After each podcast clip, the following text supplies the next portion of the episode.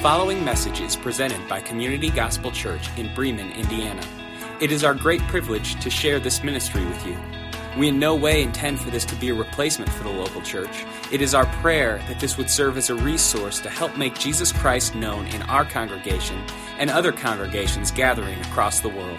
For more information about Community Gospel Church, visit www.communitygospelchurch.com. Uh, you're going to need uh, your Bible. We're going to be in Romans chapter 8. We're going to go ahead and we're going to preach um, actually this uh, this message in Romans chapter 8 uh, this morning. And um, what we're going to do is uh, we're going to um, talk about the message that we were going to have this morning and uh, just go ahead and, and do that. And um, yeah, because, well, we don't like to lose time. So that's kind of where we're at. So if you would, would you open up your Bibles to the book of Romans, uh, chapter 8, where we're going to be at this morning is um, Romans chapter 8, verse 5 uh, through Romans chapter 8, verse 13. Last week, when we were talking about Romans, we talked about the four realities of who we are in Christ Jesus. And as we were looking at that, we looked at the first four verses, and we understand that we are no longer condemned as we're in Christ. We understand that we uh, are in the family of God. That's what it means to be in Christ and we're given a substitute, which is Jesus. And so when we accept Jesus as our Lord and Savior, we walk as people who are completely set apart. And uh, this morning, we're going to kind of roll in off of that. Okay? so. Uh, open up your Bibles to the book of Romans, chapter 8.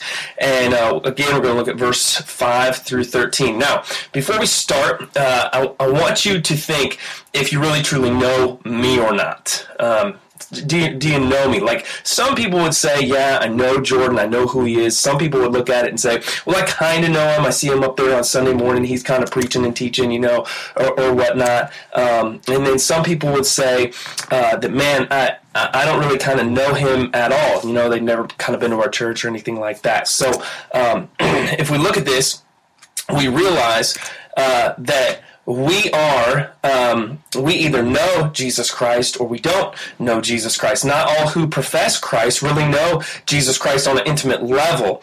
Um, not all all people really really know who jesus is. If in romans in romans chapter 1 through 7 the holy spirit comes up one time in Romans chapter 8, though, he is mentioned 28 times. And the Holy Spirit is a person. He's not a physical person, uh, but he's a person due to his relationship that he has with God the Father. Excuse me, he is uh, an actual person, and he has a relationship with God the Father and God the Son. The Holy Spirit is a spiritual being with a personality, and he has the potential to dwell inside of God's creation. So he is a person and he is God. If we look at this, we realize uh, that the Holy Holy Spirit is a person and he's also God. Micah tells us with the Holy Spirit, we are full of the power by the Spirit of the Lord. Uh, he says, no matter where we go, God is going to be there. No matter uh, where we walk, no matter uh, what we what we do, the challenges that we face, the Holy Spirit is there. When we know Jesus Christ, God gives us His Spirit. And when He gives us His Spirit, we have the confidence to know that He is with us. I love what the Psalm says. It says, Where can I go from God's Spirit? Or where can we flee from His presence? No matter where I go, God's going to be there. So my choice is either I'm going to know Him on a really personal, intimate level, or I'm going to choose to just kind of see His existence and not embrace His um, relationship that He offers to me. The moment when we believe in Jesus Christ, when we confess with our mouth and believe in our heart that Jesus Christ is Lord, the Holy Spirit, He comes to live in our hearts, making making our bodies a temple. Now, the Old Testament had a temple where God literally dwelled, and in the New Testament, it's us where God literally dwells. The Holy Spirit helps us live the Christian life. We we can't be a Christian or serve Jesus without the power of the Holy Spirit. He sees everything, He knows everything, He searches our hearts, He searches our minds. Nothing is hidden from the Spirit. He knows all of our good stuff, He knows all of our bad stuff, and He knows how to help us mature more in our relationship with Jesus Christ. So, the Holy Spirit creates, He sustains, and He preserves the Christian life. He is with us forever, is what John chapter 14, 16 says. So, when the Holy Spirit, when we believe in Jesus Christ, the Holy Spirit's going to come in. He's going to live with us forever. Uh, through the power of the Holy Spirit is how we live this Christian life. I can't imagine going through life without the power of the Holy Spirit. And also, when we have the Holy Spirit, it gives us the opportunity to enter into eternity. Now, the Holy Spirit functions with our mind, our emotion, and our will, and His love is so deep for us that He communicates it when we read God's Word, when we hear the teaching of the Word, and when we get tested. We know that we're going to have some times where we're going to be tested um, in our faith, and that's when the Holy Spirit comes through and helps us mature. He's a comforter and He's an advocate on our behalf. What else does the Holy Spirit do? Well, the Holy Spirit convicts us of sin. When we enter into our relationship with God, He convicts us of sin. He teaches us how to worship God. He teaches us how to obey God. He teaches us ultimately how to serve God. The Holy Spirit sets us apart from the world and He seals us in our fellowship with God forever. He comforts us. He rebukes us. He sanctifies us. He enables us with the ability to resist sin. And He is actually everything that we need in order to truly please the Lord. There's nothing that we can do to please the Lord on our own accord. We have to have some help. And that's where God looks at us and he says, you need help. I'm going to send you the Spirit. The Spirit's going to help you. He's going to comfort you. He's going to be there for you. He is the one that you need in order to really truly live a life with me, not only here on this earth, but also in eternity. Okay? So there's two points that I want to look at this morning on our relationship with the Holy Spirit. And then I'm going to give you uh, essentially um, four okay um, four areas or, or four things that you can look at on how you can eliminate sin in your everyday life with the power of the holy spirit okay so let's look at number one and uh, we'll look at this. And um, if you're taking notes, I would encourage that. Go ahead and uh, write this down. Romans chapter 8, verses 5 through 11. We're going to read it in the ESV, and I'm also going to read it to you in the message, okay? So, number one, write this down. In everyday life, the Holy Spirit is with us in everyday life. Let's go ahead and look at this. Romans chapter 8, verse 5 says this. It says, For those who live according to the flesh, they set their minds on the things of the flesh. But those who live according to the Spirit set their minds on the things of the Spirit. For to set the mind on the flesh is death, but to set the mind on the spirit means that we live in life and in peace. For the mind that is set on the flesh, it's hostile to God. It doesn't submit to God's law. Indeed, it cannot. Those who are in the flesh cannot please God. You, however, Christian, you are not in the flesh, but in the Spirit. In fact, the Spirit of God dwells within you. Anyone who does not have the Spirit of Christ does not belong to him. But if Christ is in you, although the body is dead because of sin, the Spirit is life because of righteousness. Look at verse 11. It says, If the Spirit of him who raised Jesus from the dead dwells in you, he raised Christ Jesus from the dead, will also give you life to your mortal bodies through his Spirit who dwells in you. Let me read this a little bit different way for you. Um, if you looked at that uh, in the message, okay, the message simply says, uh, if we look at Romans chapter 8, verse 5, it says, Those who think that they can do it on their own end up obsessed with measuring their own moral muscle, but never get around to exercising it in real life. Those who trust God's action in them find that God's Spirit is in them, living and breathing God. Obsession with self in these matters is a dead end. Attention to God leads us out into the open, into a spacious, free life. Focusing on the self is opposite of focusing on God. The person, uh, excuse me, anyone completely absorbed in self ignores God and ends up thinking more about self than God. The person who ignores God is and what he is doing, and God isn't pleased at being ignored. In other words, what the message is, is saying to us there is we're either focusing all of our efforts on Jesus Christ through the power of the Holy Spirit in our everyday life, or we're focusing on ourselves. If God Himself has taken up residence in your life, listen to how the message continues. You can hardly be thinking more of yourself than of Him. Anyone, of course, who has not welcomed this invisible but clearly present God, the Spirit of Christ, won't know what we're talking about. But for you, you're welcome Him, in whom He dwells, even though you still experience all the limitations of sin, you yourself experience life on God's terms. It stands to reason, doesn't it, that if the alive and present God who raised Jesus from the dead moves into your life, he'll do the same thing in you that he did in Jesus, bringing you to himself. When God lives and breathes in you, and He does, as surely He did in Jesus, you are delivered from the dead life. With His Spirit living in you, your body will be alive as Christ. Man, that's a good word this morning. So, like I said, if you're writing this down, look at this. Number one, what the Spirit does is He helps us in our everyday life. The culmination of the six verses is all about Christian behavior. There are two kinds of people. Essentially, what Paul says in Romans chapter 8 is there's two kinds of people. One, there are those people who live according to the flesh, in other words, their own will, their own desires. Or there's two, those people who live according to the Spirit one, a person, okay, is either spiritually alive or spiritually dead. There's no middle ground. To see which one we are, we have to discover where our bent is, or our course of action, or our inclination. If you don't know the Lord, if you don't, um, if you haven't made the decision to accept Jesus Christ as your Lord and Savior, we would call you an unchristian that is somebody who's bent on the flesh. And they only live according to the flesh. They only want to do things that satisfy their own desires. Philippians tells us in Philippians 3, verse 19, that their end is their destruction. Their God is in their belly. Their glory is in their shame. Their minds are set on the earthly, their own self interest, their own self effort.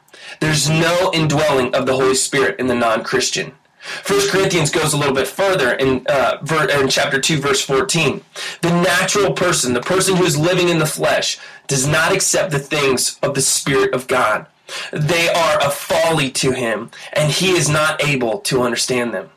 So either we're bent, okay, on living according to the flesh, or we're bent on living according to the Spirit. Those bent on living according to the Spirit have their minds set on God's emotions and God's intellect. They're focused on a life of joy, a life of peace. The Bible tells us in Colossians chapter 3 set your minds on things that are above. In other words, set your minds on the deep longings after God, not on the things that are on earth. The true Christian his only or her only concern is to do the will of the Spirit. Galatians continues and it says the desires of the spirit are against the flesh for these are the uh, op- these are opposed to each other to you from doing the things that you want to do so I am constantly engaged in a war with my flesh or with myself so we realize that um, when we live a Christian life, we are focusing all of our efforts on the Spirit. So often we love Jesus, but we wrestle with living by the Spirit. Well, why is that so? Well, if you're an unchristian, if you're somebody who doesn't know Jesus Christ as your Lord and Savior, somebody who's never confessed and believed in their heart that Jesus Christ is Lord, your mind is set on the flesh and it will always be hostile to God because you've never truly made a decision to follow His Son, Jesus Christ. Unrepentant sinners wrestle because there was never an initial surrender to the Spirit. We have to surrender our lives to the Spirit if we don't know who God is through Jesus Christ. Paul says, those that are in the flesh cannot please God. They must be transformed, in Romans chapter 12, verse 2, by the renewal of their minds. We have to be transformed by the renewal of our minds those of us who are Christians who have confessed and believed, while we are transformed through the renewal of our minds, it's important for us to understand that our flesh is still unredeemed. When we come to trust Christ, we still wrestle with the flesh. Our flesh is our humanness. It clings on to us until we physically die. The flesh can't enter into the kingdom of God because it is something that is hostile towards God. But the spirit in our souls, those are things that have been transformed. And in the day of redemption, we will receive new heavenly bodies. And we will possess these heavenly bodies with our renewed soul and our renewed spirit. And we will have the opportunity to remove this struggle with our human flesh. So we're engaged in the struggle until the day of redemption, but that's where the spirit comes in. Because we present our bodies as living sacrifices, holy and acceptable to God. We don't want to be conformed to this world. We want to live a life that is surrendered in the Spirit. And only God's Spirit can produce a true spiritual life. We have to allow the Holy Spirit to come and to take residence in all areas of our life. So the first thing is that we realize that in everyday life we have to cling to the Spirit. And number two, if you're taking notes, Romans chapter 8, verse 12 through 13 tells us that we have to be dependent upon that Spirit. Look at Romans chapter 8, verse 12 in the ESV. It says, So then, brothers and sisters, we are debtors not to the flesh to live according to the flesh. For if you live according to the flesh, you're going to die. But if you live into the spirit, you will put to death the deeds of the body and you will live. The message says it this way. It says in Romans chapter 8 verse 11 uh, or for 12 through 14, don't you see that we don't owe this old do-it-yourself life one cent? There's nothing in it for us, nothing at all. The best thing we can do is to give it a decent burial and get on with our new life, the life that God's Spirit beckons us to have. These are things to do and places to go. So we look at this and we realize that we must be dependent upon the Spirit. A true Christian chases God's endeavors over fleshly activity. Believers, those people who have confessed with their mouth and believe in their heart that Jesus Christ is Lord, must set their mind so much on the Holy Spirit so that we can have true life and true peace. That's how we experience God as we live dependent upon the Holy Spirit. We have to understand that without the Holy Spirit's full indwelling, we are unable to please the Lord. And our experiences that we have will have no spiritual benefits if we don't really truly allow ourselves to be dependent upon the Spirit. Ephesians chapter 4 tells us that we can't walk in a manner worthy of God's calling unless we are living dependent upon the Spirit. Ephesians chapter 3 verse 17 through 19 says, Christ may dwell, the Holy Spirit may dwell in your heart through faith. That you, four things he tells us. One, are rooted and grounded in God's love, verse 17. Two, have strength to comprehend these things.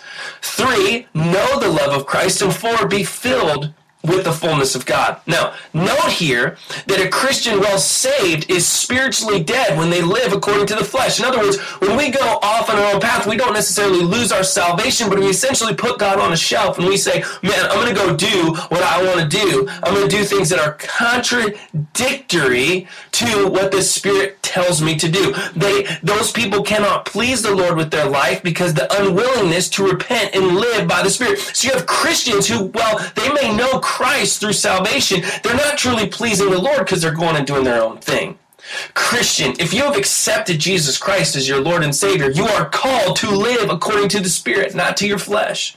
So we have to go and honor the Lord by living dependence through a relationship with Him unbeliever, those who haven't trusted in Jesus Christ. We have to understand that it is our opportunity to live according to the Spirit. And you have a choice to either accept the fact that God is giving you a Spirit or reject it. Paul Tan's Encyclopedia of Illustrations tells us this, and I love how it talks about being independence. It says the Romans sometimes compelled a captive to be joined face to face with a dead body. So, in other words, they would take a prisoner and they would lock him face to face with a dead body.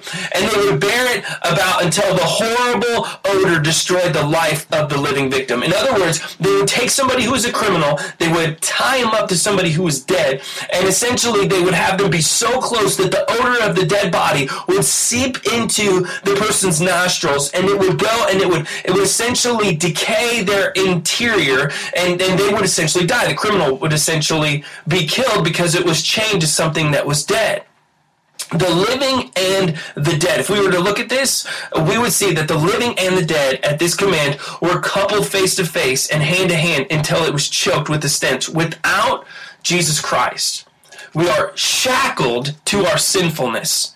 Without the Holy Spirit, we are chained to our death a dead corpse is something that clings to us. and we see that only repentance from ourselves and living a life in dependence to our God frees us from certain death, for life and death cannot coexist indefinitely. There has to be a separation of these things. So we're either going to live for Jesus Christ or we're going to live for ourselves. Christians are to Romans 8:13, put to death the deeds of the body Jesus said it, and he says it so well. If your right hand causes you to sin, then you go ahead and you tear that out and you throw it away. If your right hand causes you to sin, then you go ahead and you cut that off. We call this radical amputation. No combat is too drastic in dealing with sin. No action is too uh, outrageous to eliminate sin. We need to pay the price to eliminate sin so that we can trust Christ and be solidified in a relationship with Him and truly be dependent. Those things that you are struggling with right now, Christian, understand that do whatever it takes to eliminate the death that is clinging on to you. Unchristian, those things that are going on in your life, those hardships that are happening in your life, God is calling you to Him. He wants you to be in a relationship with Him. He wants you to put His, He wants to put His Spirit within you so that you can be dependent on Him, so that you know that those trials you don't have to face alone. And when you come to know Him as Lord and Savior, those trials that you experience in your life are helping you become more like Jesus Christ. We need to pay the price to eliminate sin because let me tell you, it's worth it. Christians are God's workmanship. We're created in Christ Jesus. We should walk in those ways. We should walk in God's ways, and that means we should be dependent upon the Holy Spirit. Ephesians chapter 2, verse 10. We'll fail from time to time, absolutely. But we have to understand that in accomplishing God's will, we must press on, Philippians chapter 3, because Christ Jesus has made us his own. We must forget what lies behind and strain forward to what lies ahead. Towards the goal, towards the prize, the upward call of God in Christ Jesus. Continually what Romans 8:14 says, he says, "Put to death the ungodly deeds of the body." If we continue to find ourselves in sin, then we have to ask, where is our focus? Is our focus on living in the Spirit, or is our focus in living in sin? We have to understand that Satan loves to attack the spiritually satisfied person. Christian, are you spiritually satisfied, or are you digging deeper into the Word of God? Are you content with yourself? If you're content with yourself, have you lost focus of being truly a person who's living in God's commitment. Seek the things that are above where Christ is. And let me tell you what, that is a everyday struggle until we get to eternity. We will set our minds on the things that are above, live daily into dependence with the Holy Spirit who is with us in every single aspect of our everyday life. Not on the things that are of earth, because we have died to those things, and our life is hidden with Christ, is what Colossians tells us in chapter 3. It's never too late to serve the Lord. Non Christian, it's never too late to come and to know the Lord. Christian, it's never too late to turn away from your flesh and come back into a relationship that is dependent upon the Holy Spirit. Oh, that we would contemplate God's opinion of our life. The goal of the believer is to contemplate what God would want us to do in every single aspect of our life. I'm, re- I'm reminded of the old bracelets that said WWJD. What would Jesus do? It's something that we should think about all the time. Not just what would Jesus do, but what would Jesus think? What would Jesus contemplate? Would he really look at it, which he would, and say, What does God want me to do here? What does God want me to think about here? how can I set my mind on the things that are above? Well, looking at dependence and realizing that we need to be dependent upon the Spirit in our everyday life, as well as be dependent in all areas of our life, we understand that some of us are still struggling with sin. A lot of us are struggling with sin. If we be honest, every single one of us is struggling with, with sin. And let me tell you something, friend. If you're having trouble eliminating sin in your everyday life, you're not alone. And let me give you four ways to eliminate your sin. This is really the heart of our message today. And let me tell you something. This is so powerful for you. And I hope through the power of the internet, this is something that is really going to seep into your soul. What is the sin that you're struggling with? And as you're struggling with this sin, try these four areas out. And let's see if we can eliminate that sin, be dependent upon the Spirit of the Lord in every single area and aspect of our everyday life. First and foremost, if you're taking notes, write this down down. We need to recognize that we have a sin and repent of that sin. Recognizing repentance is something you can do right here, sitting in your living room. Confess willingly the evil that lies close at hand. Oftentimes, there's so many things that I wrestle and I struggle with that God knows I wrestle and I struggle with, but He wants me to be honest about those things in the privacy of our quiet time together. God, I'm struggling with this. God, I'm wrestling with this. And he says, just tell me what you are struggling with and repent of that. God, I don't want to struggle with that anymore. I want to put that in your hands. I know that you're a good God. I know that you're a great God. So let me just give this over to you. If we don't confess our sins to the Lord, it leads to greater satanic influence. if we don't confess our sins, as a matter of fact, the Bible tells us that we not only confess our sins to the Lord, we confess our sins to each other. And so when we confess, it does something. It brings it out in the open. It starts a recognition process. Almost like if you're in an Alcoholics Anonymous meeting, they make you stand up and they make you say, hey, my name is whatever. I am an alcoholic. God wants us to do the same thing. He wants us to recognize the issue so we can lead to repentance because repentance wills the war against the soul. It wins the war against the soul. See, First Peter 2 tells us that as soon as we recognize and we repent of it, man, it just kind of opens up a gateway because whenever we bring that darkness to the light, we understand that the light eliminates that darkness. I confess my sins to God. I go to my brother and my sister in the Lord. And guys, that's a brother. Girls, that's a sister. And we say, hey, I am struggling here. The psalmist knew this very well. He said, Search me, O God, know my heart, try me and know my thoughts, and see if there be any grievous way in me, and lead me in the way of the everlasting. He's just essentially pouring out his life to God. He's recognizing and repenting of his sin. He's allowing the light to pour into the darkness. Don't let the cap be on the bottle. Make sure that you open it up and let it out. Number two, once that is out, have a heart that is consumed with Christ.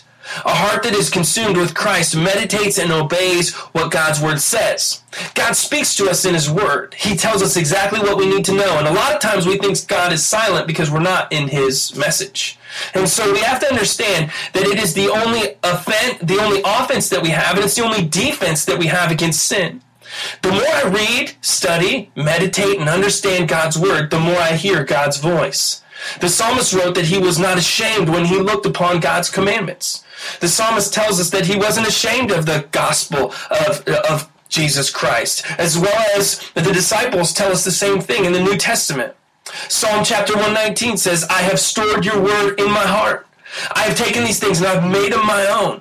And I am not ashamed of that, that I might sin against you. And in other words, the psalmist tells us that there is a struggle. Hey, there is this problem. But as soon as we open it up and we let it out, we let Christ in and we let him consume our hearts and speak to those areas in which we're struggling the most. And let me tell you something, church. Let me tell you something, friend. Let me tell you something, guy or girl who's listening online. You have to understand that the Holy Spirit is cold water to a sin, to a heart that is drenched with sin. The Holy Spirit is cold water to a heart that is drenched with sin. So as I open myself up, as I communicate these things, as I communicate them to God, as I communicate them to another person, somebody who I can trust, somebody who I can talk to, and I understand that God comes in, that Christ comes in, He starts to He starts to dwell within me, He starts to He starts to really fill me up through the power of His Holy Spirit. Now it's my response to continue to communicate. Number three, I want to continue to communicate with God in prayer.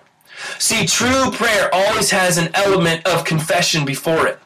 See, we can't ask the things of God unless we repent of the things that we have taken play or taken or participated in, excuse me, of sin of the world. So we have to understand that we never come to God completely sinless due to the battle that we have with the flesh. So it's our responsibility to confess our sins and to open up those things, let Christ come in, and then continually communicate as we struggle with sin. Look at this uh, from 1 John chapter 8. He says, If we say we have no sin, then we're going to deceive ourselves. And the truth is not in us. But if we confess our sins, this is the key thing. If we confess our sins, He is faithful and He is just. He will forgive us our sins and He will cleanse us from all of our unrighteousness. If we say we have not sinned, we make God to be a liar. And God is not in us. Did you, did you catch that? At the very end of that passage, it says, His word is not in us. So, I have to confess my sin, recognize and repent of it, have a heart that is consumed with Christ, and constantly, over and over, daily, minute by minute, as we approach an avenue of prayer with God, we have to understand that we have to constantly communicate with God. And when we constantly communicate with God, we go, God, this is where I'm a sinner, but here's where you can come in and you can save me. Now, this is the thing that we always miss in regards to our prayer life, and that is be obedient in the small things that God is asking us to do. Friend, if you have a sin that is a monumental mountain that you don't think can come down, I understand. But God's calling you to be obedient as you slowly climb the mountain of confidence to completely eliminate that sin. See, we have to be obedient the small. The thing that you're struggling with, Satan wants you to see as a monumental mountain that towers over you. Satan wants you to look at that one particular problem, and he wants you to look at that and focus on that thing and see how big it is. But God wants you to say, hey, hold on a second. I'm right here. I'm right next to you. We've admitted that there's a problem. Now let's slowly walk up the mountain because we are in process of completely eliminating sin that has power over us. And the only way that we can do that is live in dependence upon the Holy Spirit. And that's how we do that everyday life. Every single part of our of our day, every single part of our life is going to be lived in dependence of God, and that's how He gets us through to the other side. That's how He gets us to the top of the mountain. That's how we eliminate some of those problems. That's how we take hold of some of our sins. Is we have to be obedient in the small. If we have the opportunity to pray the prayer of God, eliminate this sin, let me be consumed with Christ, then we have to be obedient in the small being obedient in uh, life's kiddie pools, as we would say, is the practice ground to be obedient in life's oceans. If we cling to the Spirit, we have the ability to live out God's commandments and overcome the things that take hold of our soul, that take hold of our mind, that take hold of our flesh, that take hold of our bodies. Nothing good is in us except for that which we allow sin to have access to. And nothing good can come out of us unless we let God have access to those things. Only Christ can complete our areas of imperfection. I love what Romans says, and Paul communicates to us just in the previous verse. He says, I know that nothing good dwells in me, that is my flesh. For I have the desire to do what is right, but not the ability to carry it out. But as we know, when Romans 7 continues, we understand that God helps us carry it out through the power of His Spirit. Know this, church. Know this friend. Know this person who's listening online. Maybe you go to our church, maybe you don't. We are able to destroy sin in our lives when living in complete dependence upon the Holy Spirit who dwells within us, who we can access every single day, every single minute, every single second of our life. We have to understand that when we're struggling with a sin, when we're struggling with a problem, when we're struggling with an issue that Satan wants to use to put distance between us and God, it is our opportunity, not our obligation, to recognize and repent of that sin, to come to the Lord fully um, transparent, having a heart that wants to be consumed with Christ. We need to pray the prayer Lord Jesus, consume my heart with the things of your word. We need to look at God and say, impress the truths in Scripture on my heart. We need to look at the, the Lord who created the heavens and the earth and say, God, would you forgive my sin and help me to be in a relationship with you that is constantly in an attitude of prayer and constantly in a life of dependence. And Lord Jesus, would you help me? This is the biggest thing that we can communicate this morning is would you help me be obedient in the small things? Friend, I don't know what you're struggling with, but I would say do those things this morning. Do those things if you're listening to this later, this afternoon. Do those things this evening. Pause this video, pause this audio. Recognize and repent of your sin. Ask Jesus Christ to consume your heart with His Holy Spirit, fill you up with the power of the Holy Spirit. Be in a relationship of constant prayer and be obedient in the small so that you can tackle the big.